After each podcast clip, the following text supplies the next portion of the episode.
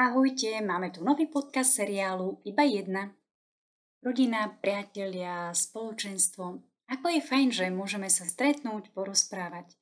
Ako je vzácné mať ľudí, s ktorými prechádzame nejakú etapu nášho života, ktorí nám pomáhajú rásť, dozrievať, ako aj my im.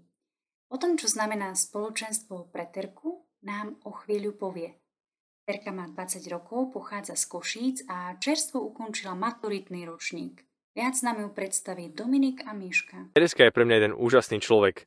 Je to veľmi energický človek, veľmi veselý človek, plný radosti, takej nefalšovanej, naozaj úprimnej.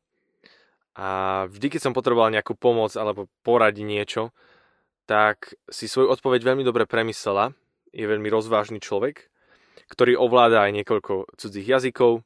Um, je to veľká hudobníčka, ktorá hrá na viacero nástrojov a je to moja úžasná kamarátka a som veľmi rád, že som ju spoznal a dúfam, že bude to svoju radosť, ktorá je veľmi nákazlivá, uh, rozdávať aj ďalej a dúfam, že zasiahne uh, veľa, veľa ľudí.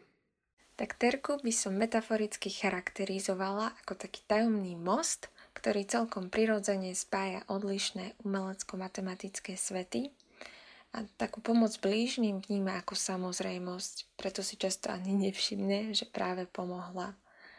Rozmýšľam, ako vám ešte viac približiť našu terku a jej svet, v ktorom žije. Tak si možno skúste predstaviť pozlatenú sálu v primaciálnom paláci, ktorou sa práve nesie nejaká nádherná flautová melódia.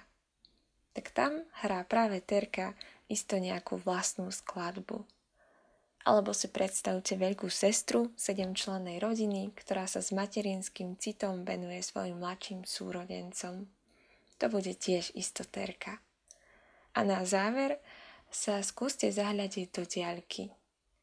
Vidíte tú skupinku mladých, čo sršia životom, nápadmi a zápalom pre každé dobré dielo, ktoré prispieva k lepšej spoločnosti? Tak tam niekde medzi nimi je určite aj Terka.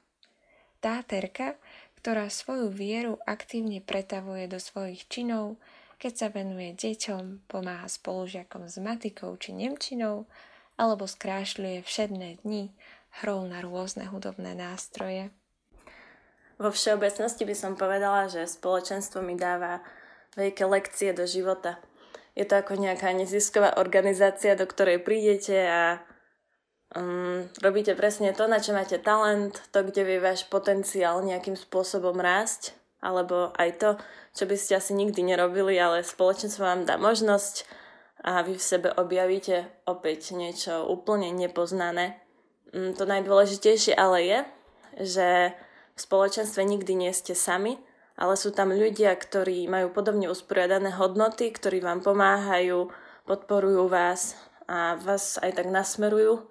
Vy zároveň pomáhate im a tvoríte tak nádherné priateľstva a zažívate nezabudnutelné momenty. Jednou z najkľúčovejších lekcií, ktoré ma spoločenstvo učí, je dávať samu seba nezištne. Krásne na tom je, že v spoločenstve to vždy priniesie nejaký zisk, ktorým je rast nejakého toho diela. Mm. Spája sa mi s tým aj taká myšlenka matky Terezy, ktorá povedala, ja dokážem veci, ktoré ty nedokážeš, ty dokážeš veci, ktoré nedokážem ja no spolu môžeme dokázať veci obrovské. Mm, presne toto je podľa mňa také hlavné posolstvo spoločenstva. Robiť nejaké dielo na základe našich talentov s talentami tých druhých a budovať tak niečo. Mm, aby som bola taká konkrétnejšia, spomenula by som tri pre môj život kľúčové spoločenstva. Prvým je moja farnosť, kde sme spolu s Myškou ako 14-ročnej dievčatá vytvárali postupne detský zbor. Mm, pomáhali nám rodičia, kapláni a najviac asi samotné deti, ktoré nám tak svojou radosťou stále dodávali odvahu. Mm, časom sa k nám pridávali mladí, rodiny a okrem spievania na svetých omšiach sme spolu trávili veľa času aj pri iných rôznych akciách. Za toto obdobie som veľmi vďačná, lebo ma naučilo vychádzať zo seba, vážiť si jedinečnosť každého človeka a budovať niečo, čo spája. Keď tak zalovím v pamäti, spomínam si na jedno malé štvoročné dievčatko, volala sa Simonka a ona bola zo začiatku veľmi taká hamblivá, ledva nám odpovedala na nejaké otázky, ale časom tak nabrala tú dôveru a po pol roku spievala celá nadšená na jasličkovej pobožnosti solo. Potom nám prišla aj mamka poďakovať, že naozaj Simonka sa u nás cíti dobre. A možno aj v tom je taká sila spoločenstva, že máte pocit, že to, čo robíte, má nejaký zmysel a mm, keď sa takéto malé zmysly spoja dokopy, tak to vytvára ten jeden veľký cieľ, za ktorým spoločenstvo ide. Mm, druhé spoločenstvo, do ktorého som sa dostala, je taká partia ľudí okolo výmenného programu CM Exchange – v rámci ktorého som mohla absolvovať polročný študijný pobyt v Nemecku. Hlavné moto tohto programu je United in Values a veľmi to podľa mňa tak vystihuje celú takú misiu tohto projektu, ktorou je práve vytvorenie nejakého networku alebo spoločenstva ľudí, ktorí majú síce rozličné záujmy, ale podobné hodnoty, cez ktoré sa môžu spájať. Táto partia mi okrem nových kontaktov, zážitkov a možností ponúka aj duchovné vedenie, nové pohľady na svet a príležitosť pýtať sa samej seba rôzne otázky. Mm, počas môjho pobytu v Nemecku bol stále po mojom boku otec Mirko ako môj duchovný sprievodca a on sa ma stále tak pýtal otázky, či už to bolo počas toho, ako som bola v Nemecku, alebo aj teraz, keď sa stretneme. Stále mi tak položí otázku, že Tereska, ako žiješ svoju vieru, alebo ako sa modlíš. A možno sú to také otázky, ktoré ani nepotrebujú byť zodpovedané priamo jemu, ale tak skôr v seba samej, že si tak odpoviem na ne a si tak zreflektujem vlastný život. Mm, je to také dosť potrebné a veľmi si to vážim, že práve cez spoločenstvo tak mm, sa viem dostať aj k takýmto otázkam.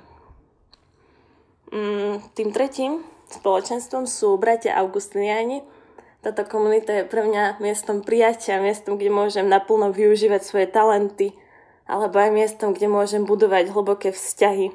Zavolala ma tam opäť Myška, ešte keď sme chodili na základnú školu. Keď sme tam prvýkrát prišli na stredko, bolo to také vtipné, lebo sme sa ocitli v skupinke so samými vysokoškolákmi a doteraz si veľmi radi spomíname na to, s akou otvorenosťou nás tam bez akýchkoľvek predsudkov prijali. Počasie nás zavolali na púť pre mladých do Gaboltova.